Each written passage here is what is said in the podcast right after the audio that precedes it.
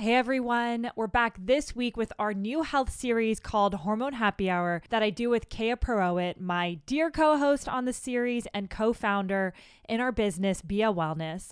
And every Wednesday, Hormone Happy Hour will feature an in depth interview with a leading women's health expert. Each expert will teach you step by step how to eat, think, and move in a way that is designed to help you feel great and create an abundance of energy in your life so you can build your own empire.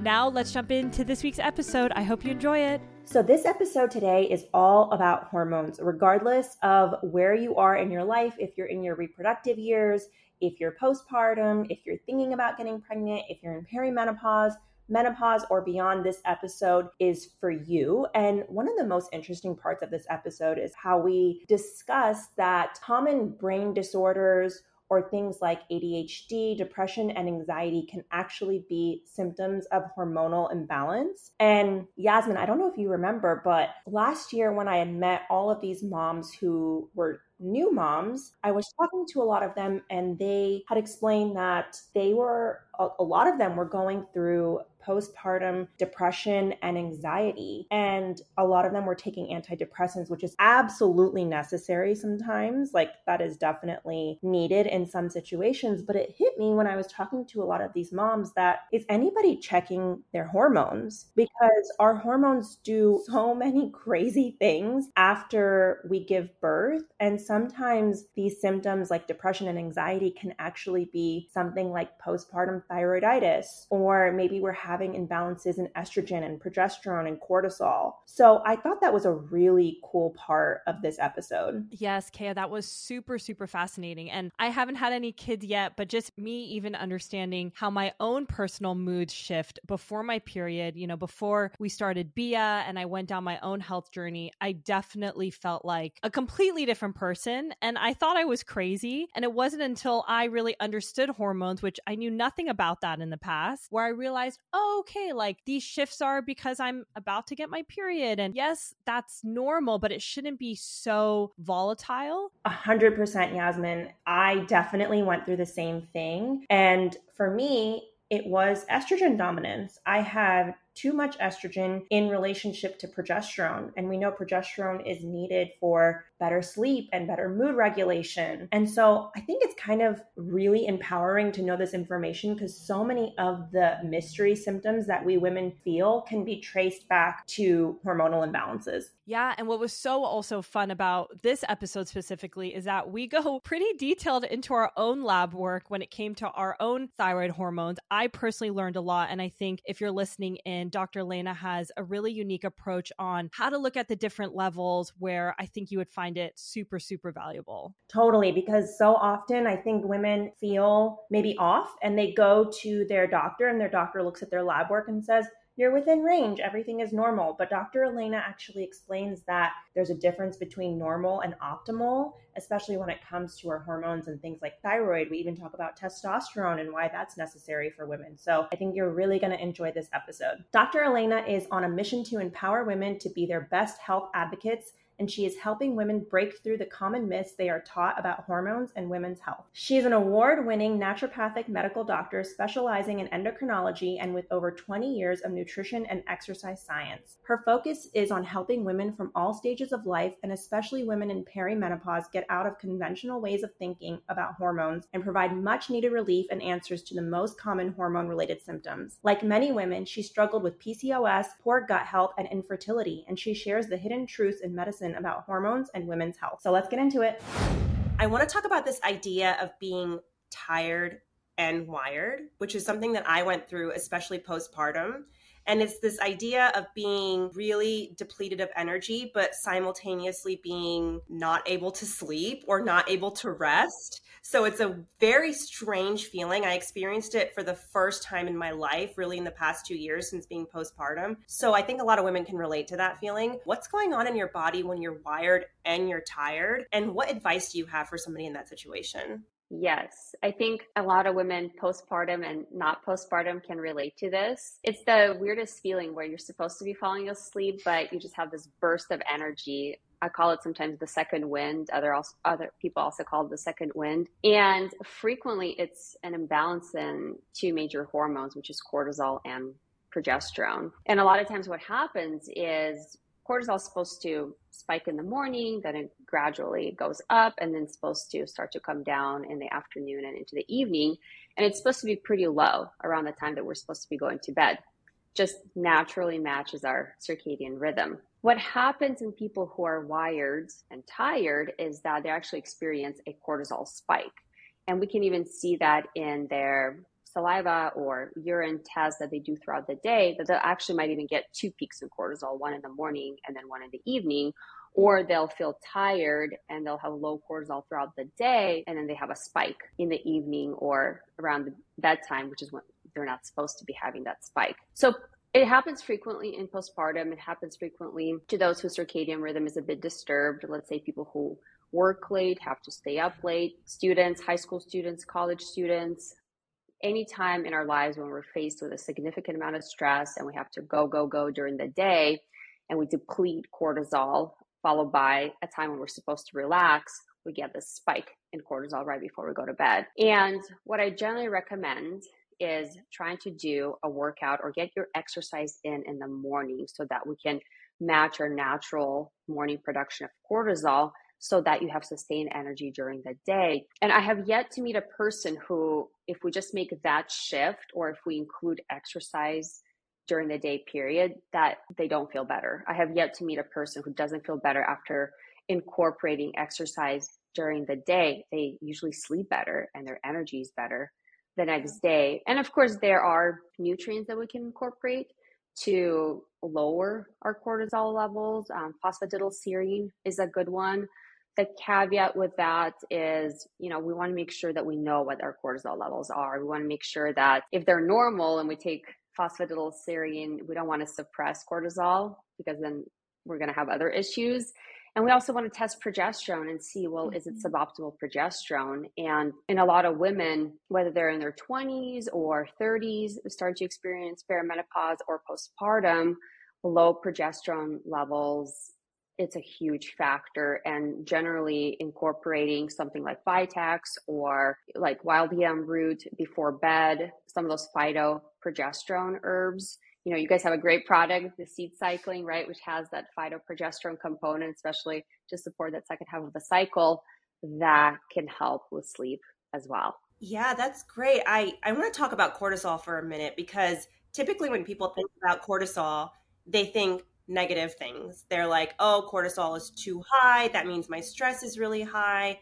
And you want to, you know, lower your cortisol. But cortisol is really important, actually. And for me specifically, I remember postpartum doing all of my labs and seeing my cortisol. I was having that really beautiful spike in the morning, and then it was flatline. So the rest of the day, it was just really low. And I don't think people think oh, low cortisol could also be an issue. So, can you talk about this really fine balance that we want to have? Yes, absolutely. We get this idea in our head that something is good or bad in the body, and when in reality, just all about balance. I frequently even talk about progesterone as being one of the best hormones for women. We want to keep it in balance. We don't want to. We don't want too much of any hormone. And cortisol has been deemed like this bad guy, just like estrogen, where, you know, most people don't hear about low cortisol. Everyone hears about high stress, high cortisol, and we want to do everything to just suppress that hormone. And like you said, it is so important. It regulates our blood sugar. So we want to have it in optimal levels. Too little cortisol. And this is when people are starting to crave sugar, carbs, mm. something to improve glucose a little bit more instantly because your cortisol levels are suppressed and there's nothing really to activate that release of glucose into the bloodstream. And glucose is also really, I'm sorry, not glucose, but cortisol. Glucose is also really important, but cortisol, it regulates our immune system and our inflammation. And what fre- frequently happens is that when you go through a really stressful life experience, you tend to be on that higher cortisol level side of things. And once you, let's say, take a vacation and you're in relaxed mode, what happens? Usually people get sick, right? Because all of a sudden your your cortisol levels drop and you have immune dysregulation and you're more likely to get sick.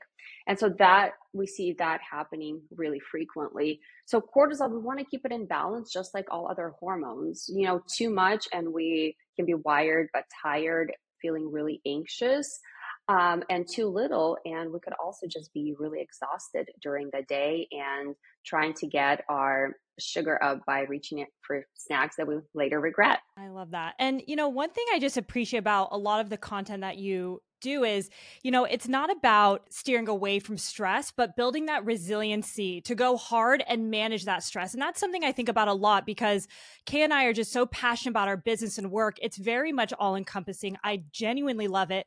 But I'm always thinking about, okay, how do I support myself, build that resilience of just like a growing business or, you know, just the modern world that we live in is so much more stressful than years ago. So I'm just curious from your perspective with your own life, because you're an incredible woman, incredible entrepreneur and the women that you work with, what are some things that you would recommend for someone listening who's like, gosh, I just want to be able to, you know, have a stronger resiliency when it comes to stress so it doesn't shoot my cortisol and impact my overall health? Yeah, I love that. It took me years to find what works for me mm. and to find how how can I manage my stress better? How can I manage my energy? Where do I put the boundaries? What's a priority for me? And I spent a lot of years kind of falling flat on my face because I wouldn't honor those things. And I finally learned like I have to honor, I have to meet my body where it's at, and I have to understand what are my deal breakers and what are my priorities. So if I were to break it down, I don't compromise on sleep, my diet, my exercise. So those three things, those are the things that I abide by. So when it comes to my sleep, I've figured out for myself over time that I need to have at least from 10 p.m. to 6 a.m. That's my sweet spot. It could be even better if I could sleep in until seven, but you know, with a six year old, you have to be kind of reasonable. so I usually say with my sleep, it's 10 to 6 and i my exercise is really important to me as well so that's the things i could never just work work work and not make time to move my body even before i hopped on this podcast I went for like a 20 minute walk. I did a 10 minute yoga session because I worked out in the morning. Then I had a few calls with my patients, and my body's used to moving around. I grew up as an athlete, so movement, exercise, it's really important to me. So I would even encourage a lot of people who are listening to this podcast what are some ways that you can build more movement into your life because we live a really sedentary life and that can cause extra tension and anxiety and affect our insulin levels and glucose metabolism. So, if we even want to have better sleep, we have to build in that extra movement during the day. So, not to just get caught up, oh, I did my workout for the day. Did you walk? Did you stretch? Did yeah. you take a bath just to get the lymph system going? So, sleep, exercise. And, you know, every time I deviate, if I'm like, no, I'm just going to work one more hour and go to bed at 11, or no, I really want to set up this new page on my website, it always bites me in the butt the next day. And I'm always like, why did I do that? Why did I deviate from the plan? Don't deviate from the plan.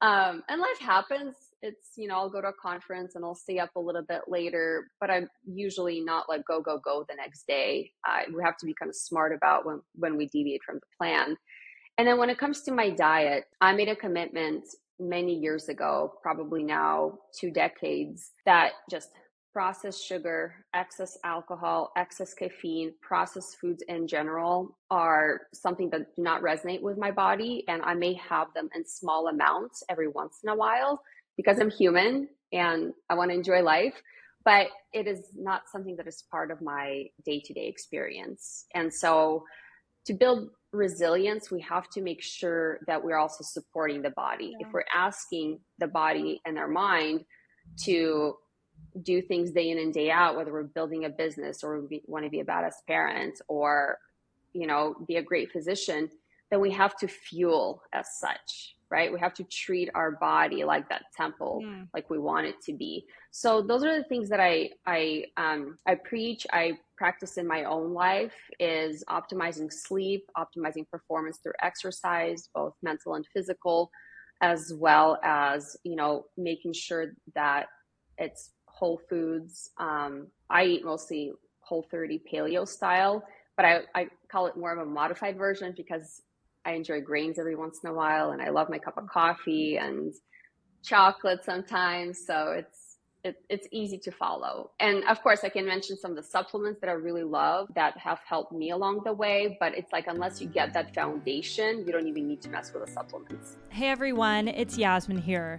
In 2020, I was struggling with some debilitating health stuff. I just got off birth control and suddenly I had acne, mood swings, breast tenderness, and really painful periods. I tried so many things, but the one thing that worked was something called seed cycling. I know you're probably thinking, seed cycling? What the heck is that? It's a natural way to support your hormones using four specific seeds throughout your cycle. The challenge is that seed cycling can be a little complicated to do and kind of time consuming. So I decided to make an organic seed cycling product that is so easy to use. We make it effortless effortless for anyone to get started today. It's called beeya, and it's a super easy way to add something powerful to your diet to support your hormones, regulate your cycle, and bring back balance. To learn more about beeya and join our community with thousands of incredible women all over the world, go to beeyawellness.com, and that's spelled B E E Y A Wellness.com. And check out the show notes for our promo code to get $10 off your first purchase. Thanks so much for listening, and now let's get back to today's episode.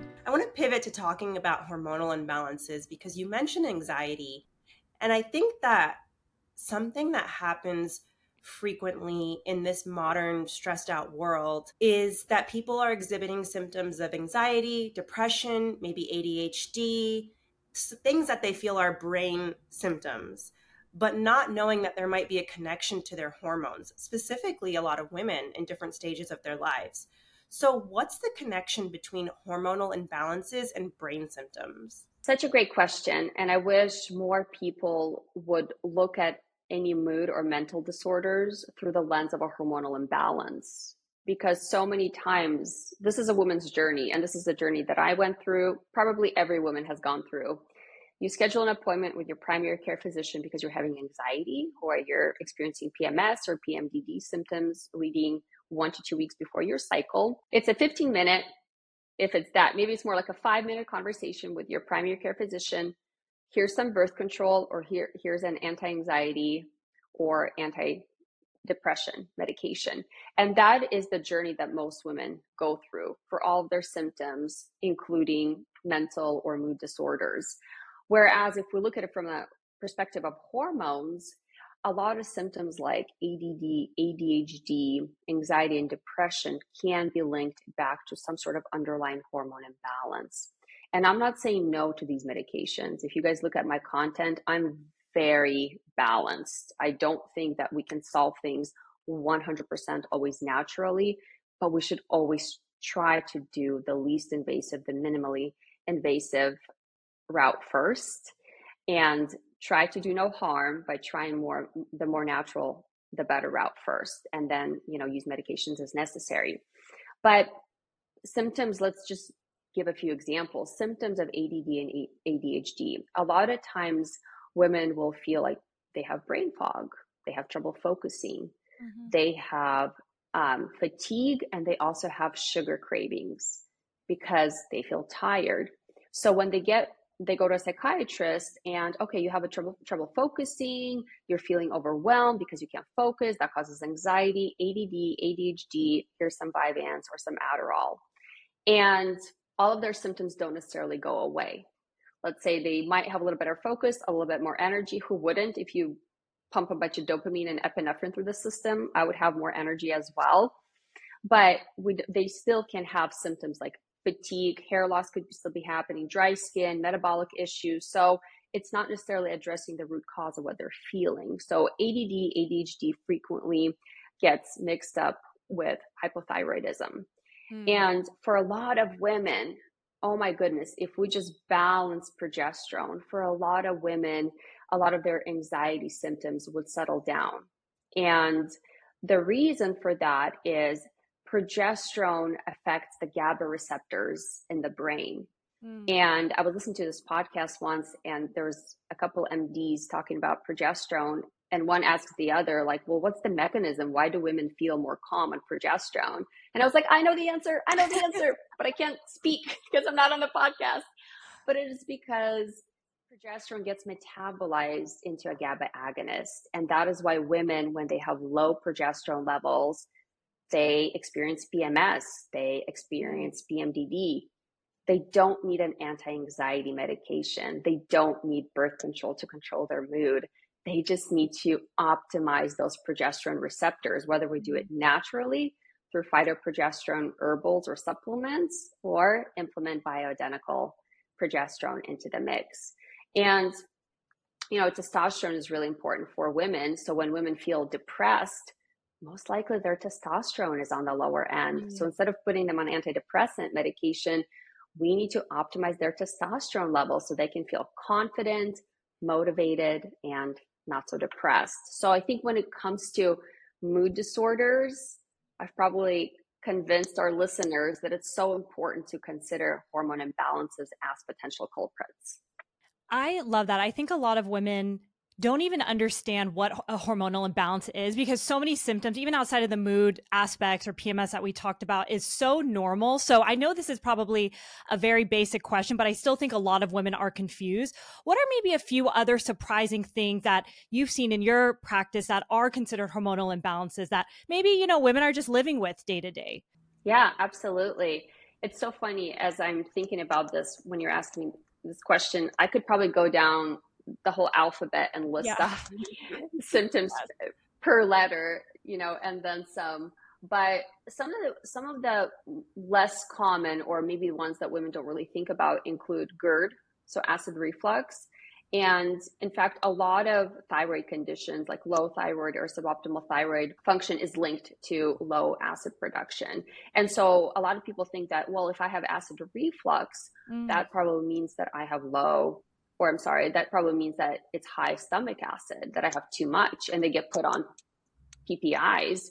Where in reality, a lot of studies show that actually people with GERD have stomach, the stomach acid underproduction.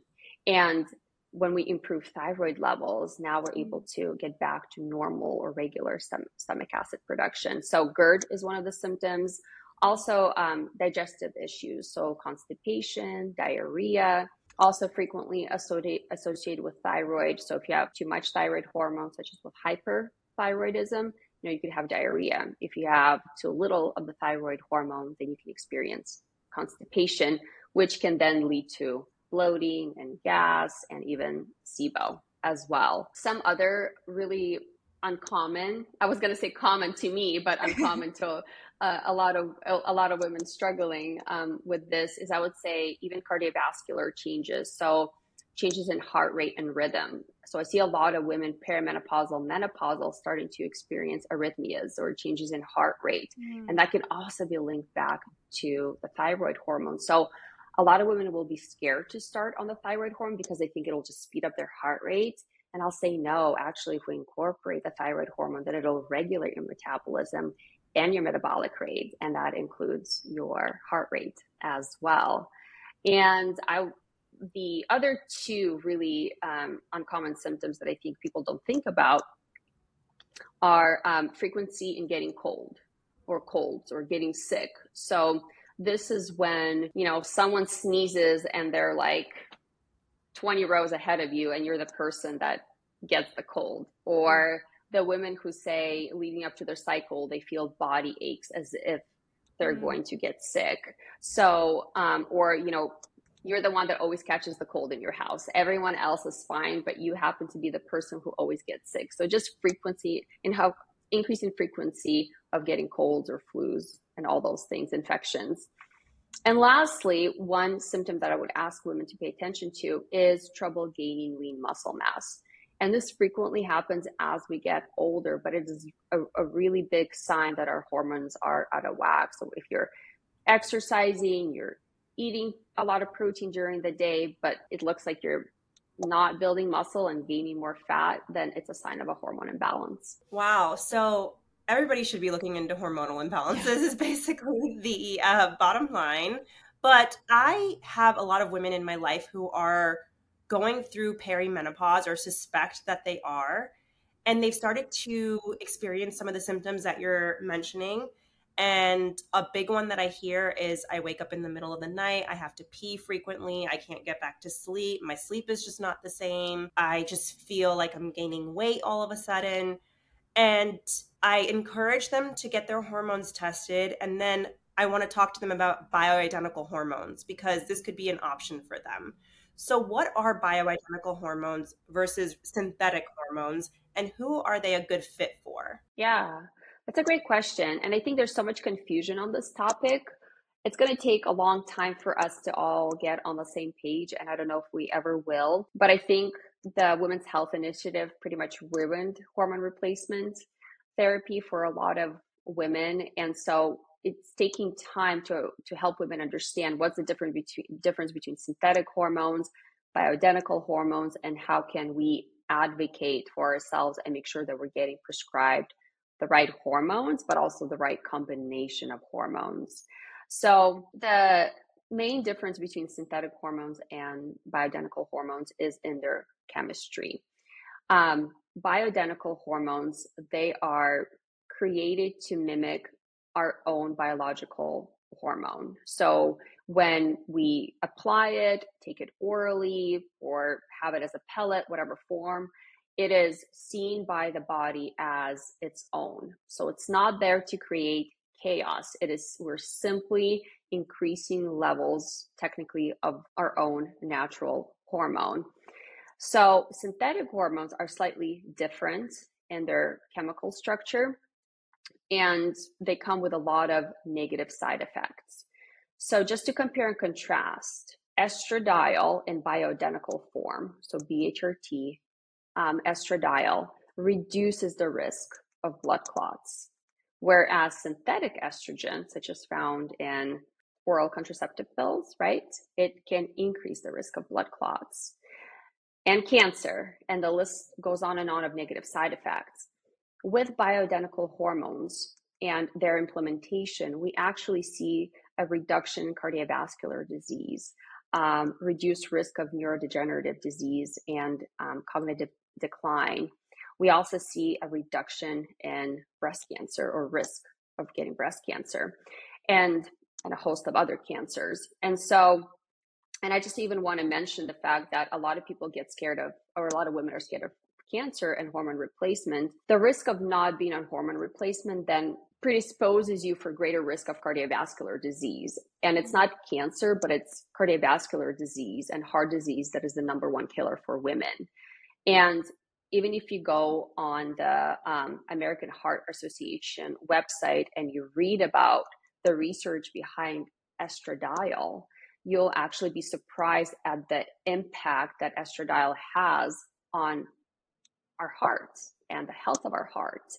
And so I think it becomes really important to just rethink how we um, how we look at hormone replacement and that bioidenticals are very different in their function. They almost have the opposite function of synthetic hormones and have so many benefits on all all different systems in in the female body. And how I would approach it is make sure that when you are uh, when your provider starts you on hormone replacement, always clarify is this bioidentical? Mm. And if if it's bioidentical, let's say yeah, it's estradiol, it's bioidentical, that it's offset by progesterone as well we have to have those checks and balances when it comes to hormone replacement, even when they're bioidentical. And so somebody could go to a conventional practitioner, and this is something I don't know, and they could be prescribed bioidentical hormones. Is that right? Absolutely. Yeah. You don't need to work with an ND or a DO or a functional medical doctor. You can always ask your primary care physician or your OBGYN or your endocrinologist if this is something that they're open to. The likelihood that they will is still very small because it, mm. it's taking time for all of us to get on the same page of not only we should only be prescribing bioidentical hormone replacement, but we should also prescribe estradiol with progesterone to combat its negative side effects because progesterone it keeps estrogen in check.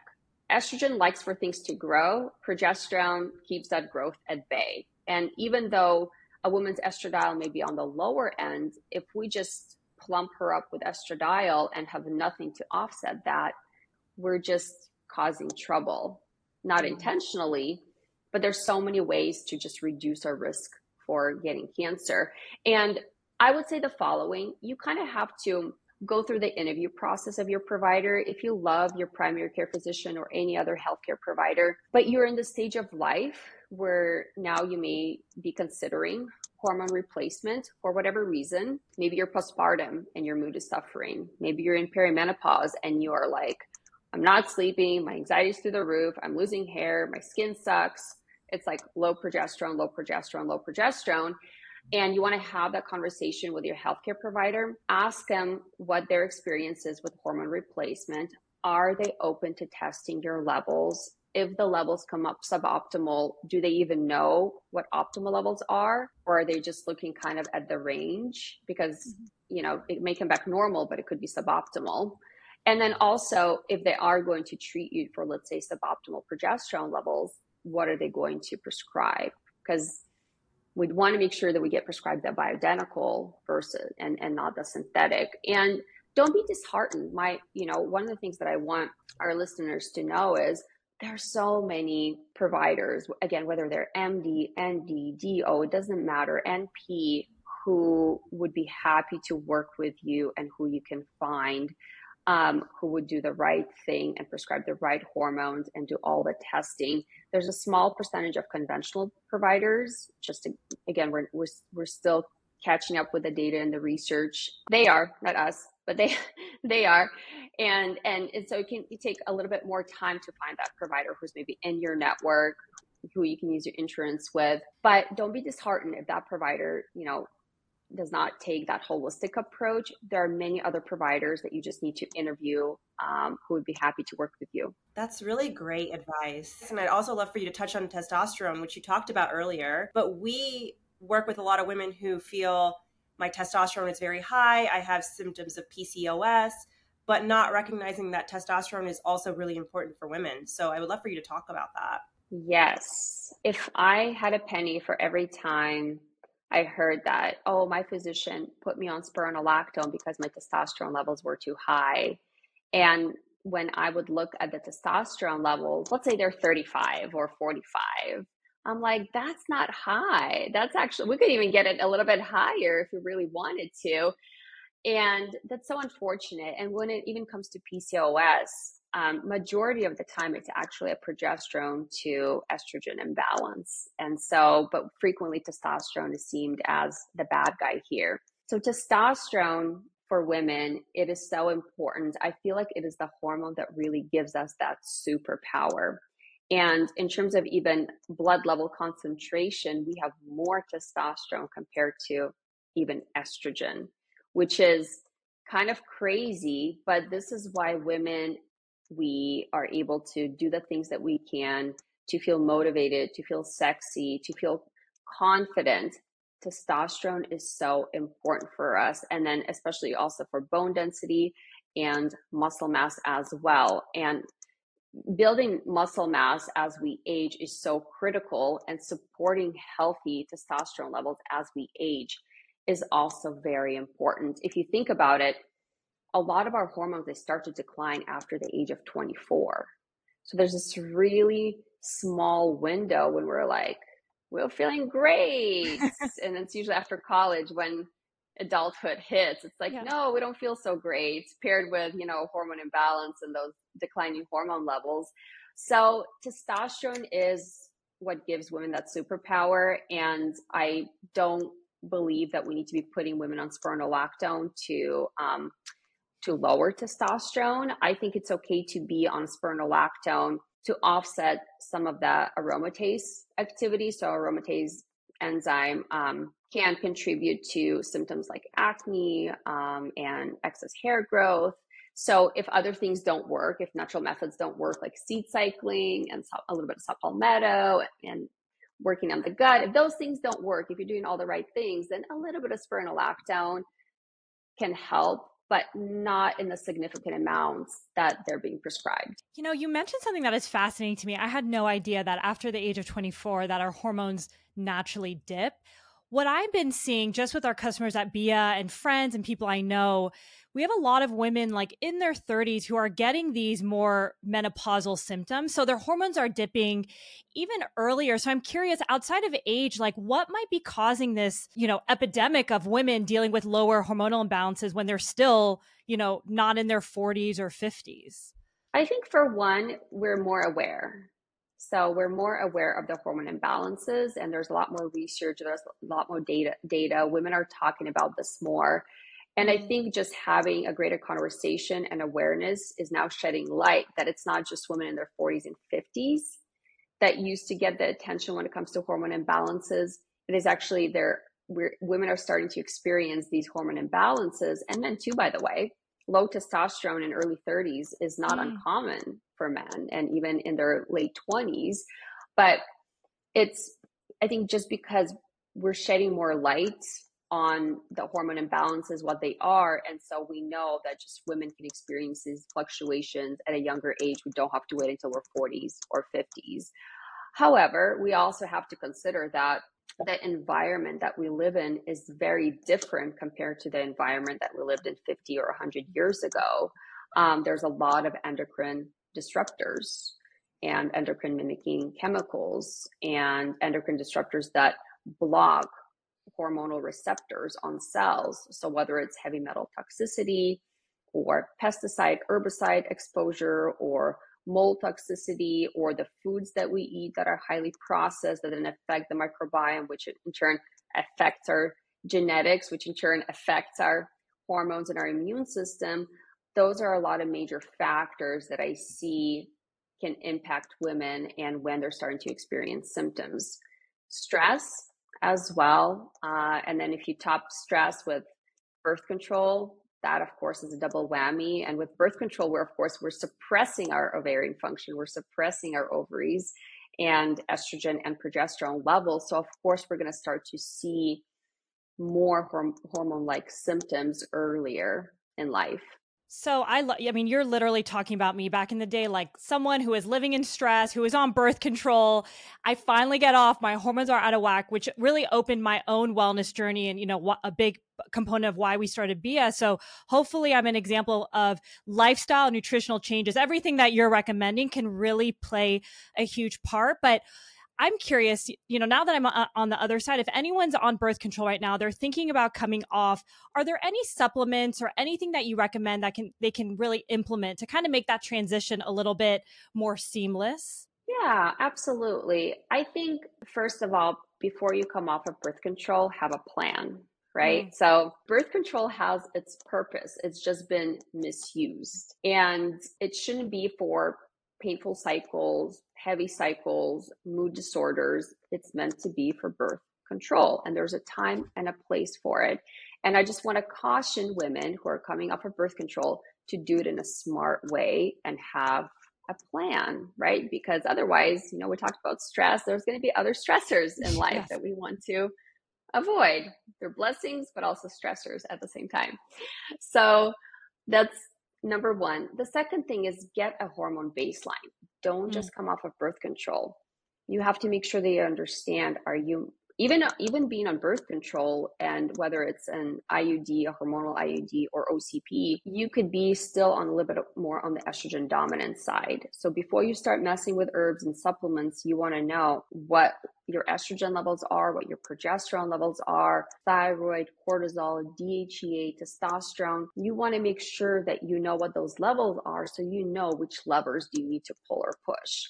And one of the one of the most important things to do if you do decide to make that move is make sure that you're on a good multivitamin. And even if you're uh, even if you're not coming off of birth control, you need to be on a good multivitamin because we just know that it depletes so many of our key nutrients. So you want to make sure you, that you're in a good multivitamin, preferably um, a prenatal with iron or without iron, depending on if you're having a menstrual cycle or not. If you're on a birth control that presses your menstrual cycle, you probably don't need an iron containing supplement. Your ferritin is probably already through the roof. But if you are having a regular cycle on birth control, that you might benefit from a prenatal that has a little bit of iron in it. I would also recommend uh, starting on like a phytoprogesterone herbal supplement. So this is something that could have a little bit of Vitex, a little bit of wild yam in it, maybe even some black cohosh. And why am I suggesting phytoestrogen herbs, it's because if you are a little bit on the estrogen dominant side, sometimes incorporating some phytoestrogens can block our own estrogen activity. And phytoestrogens, even like soy, are naturally weaker than our own estradiol. So there'll be a little bit of competition. And so it can offset those estrogen dominant like symptoms. But incorporating some of those phytoprogesterone or phytoestrogen herbs can stimulate those hormone receptors, hormone receptors as if you have those hormones available. So if you've been suppressing your own hormone production through birth birth control, then incorporating some of those herbs can help you get back on track faster. Wow, those are great tips and so fascinating. I asked a group of women who are going through perimenopause, some of my friends, for some questions. I told them we are going to be chatting with you today. So, one question that they had was about the bioidentical hormones, which we chatted about. And another question that came up is why the transition into perimenopause and menopause can push them down the inflammatory cascade. So, why does this happen and how can we prevent it? I see this happen so frequently. In fact, I went through this in my own health journey and perimenopause started for me a little bit earlier. It actually happened for me postpartum and I couldn't quite fix it naturally. And for someone like myself, looking back even at my own personal history, I wish someone would give me bioidentical progesterone like in my 20s. It would just mm. really help me out so much. But it took me medical school, you know, to get to that point where um, I could just give it to my give it to myself without needing permission from anyone else. But I experienced my own hormonal fluctuations postpartum that led me to experience rheumatoid arthritis. And it, I was experiencing a flare um, for a pretty long time. And I did everything that we've talked about diet change, exercise, sleep, stress management. I mean, I'm a naturopath. I know these foundational pieces and how to live and execute on them. And it just nothing was working. I was still experiencing flares. I could not even um, unfold my fingers when I was sleeping. I was in so much pain. And I finally just threw in the towel. I said, screw this. I'm 32. I'm starting on bio, bioidentical progesterone. And it was a game changer for me and for my autoimmune symptoms. I went from losing hair to gaining hair, from experiencing joint pain to no joint pain, from painful, crippling cramping to no cramping, heavy bleeding mm-hmm. to normal cycle in a month. And what happens postpartum is similar to what happens to women in perimenopause and menopause, and that is a dip in hormones. And predominantly, initially, when we experience the dip, most often estrogen stays pretty high, but progesterone is the one that tanks. And progesterone, if you look at the research behind it, it's actually being explored right now as an immune modulator drug in treatment for autoimmune conditions. Wow. And progesterone, it affects our immune system by inhibiting prostaglandin synthesis.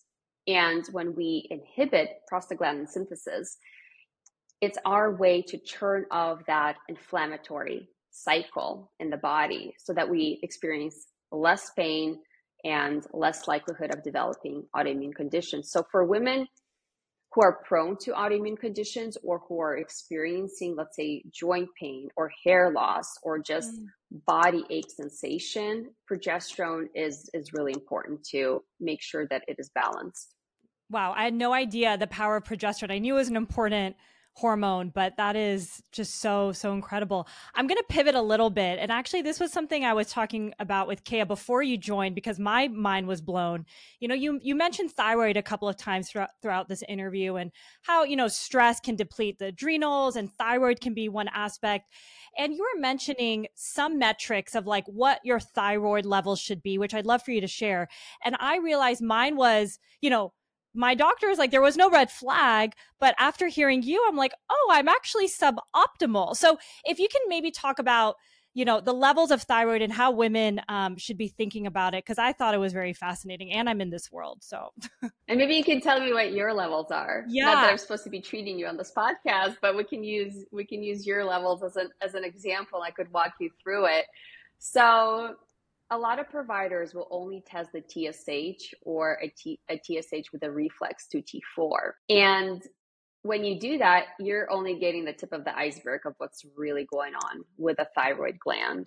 So the TSH usually goes up when there's not enough thyroid and goes down when there's, let's say, enough thyroid or more than enough of a thyroid hormone circulating. And both T4 and T3 levels affect TSH. So we have this built built-in feedback loop in our body.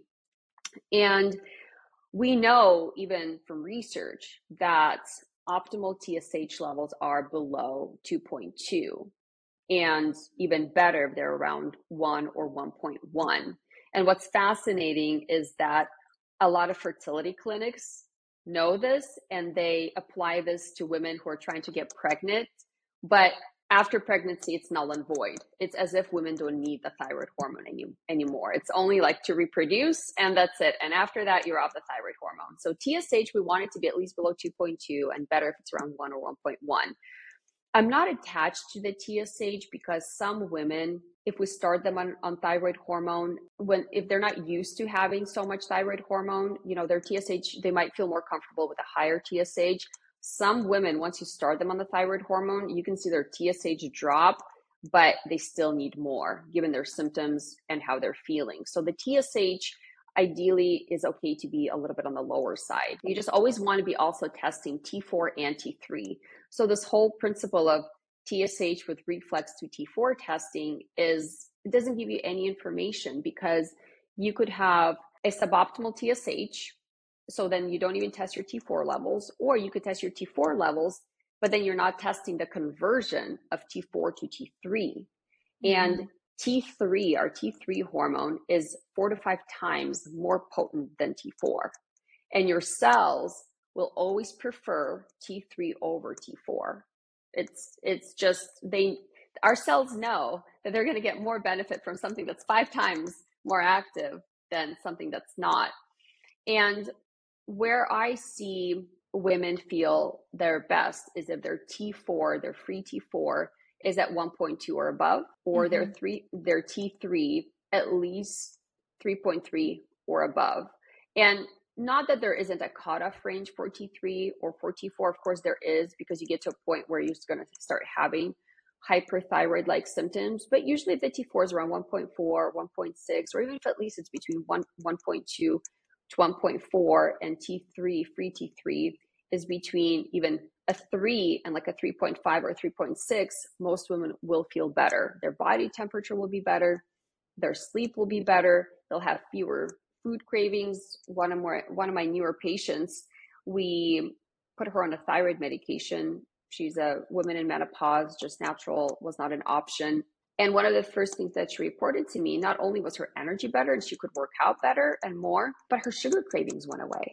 Mm. And that's just with like a little bit of tweaking of her thyroid hormone. So when it comes to thyroid, we need to look at the TSH, which is part of the feedback loop. We also need to mm-hmm. look at our T4, T3 levels, as well as autoimmunity. So we want to know are our levels suboptimal because of a potential immune disorder where our thyroid is getting attacked or the enzymes that convert T4 to T3 are getting attacked. So fascinating. I just pulled up my labs when you were talking.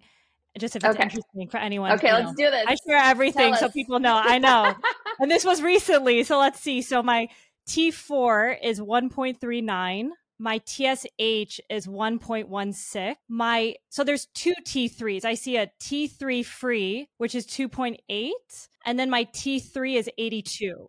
I don't know what that is. Yeah, so the we want to look at the free T3 and you're 2.8. So right there, I can tell you that there's a conversion issue because you've got your your your brain is registering that there's enough T4 so mm-hmm. it's not telling you to produce more thyroid hormone, but and you have really good T4 levels because I said right 1.2 or above is is healthy, but your free T3 is kind of tanked, mm-hmm. right? And so this is where we would want to in, incorporate incorporate nutrients like iodine and selenium and seaweed to help improve that conversion and make sure that iron levels are healthy because those are the things that improve the conversion from T4 to T3.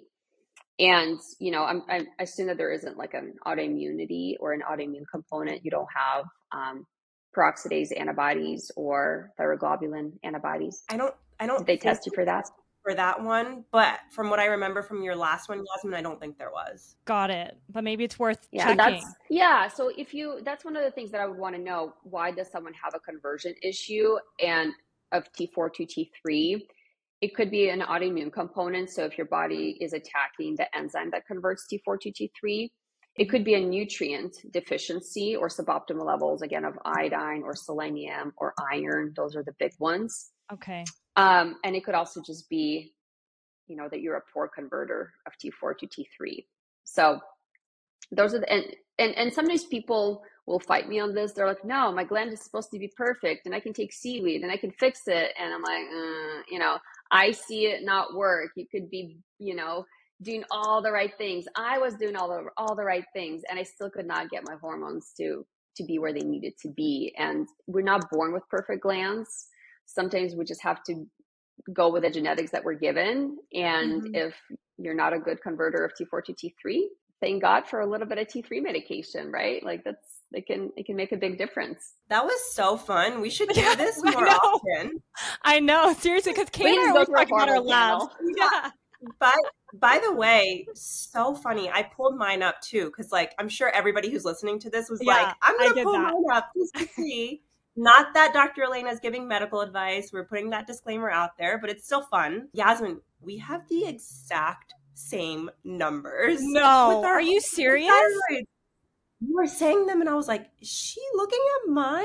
Like, what's happening? But like literally the exact same number, like two, like 1.2, 2.8, like crazy. Um, but that was really cool to go through.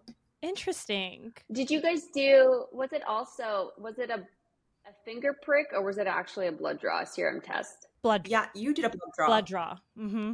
It was a blood draw. Okay, because this is a really great clarification. You want to do a blood draw. So we can even just kind of take a little sidetrack and talk about testing. There's no perfect test. There are limitations with blood draws, and there are limitations with urine testing, and there are limitations with finger prick testing.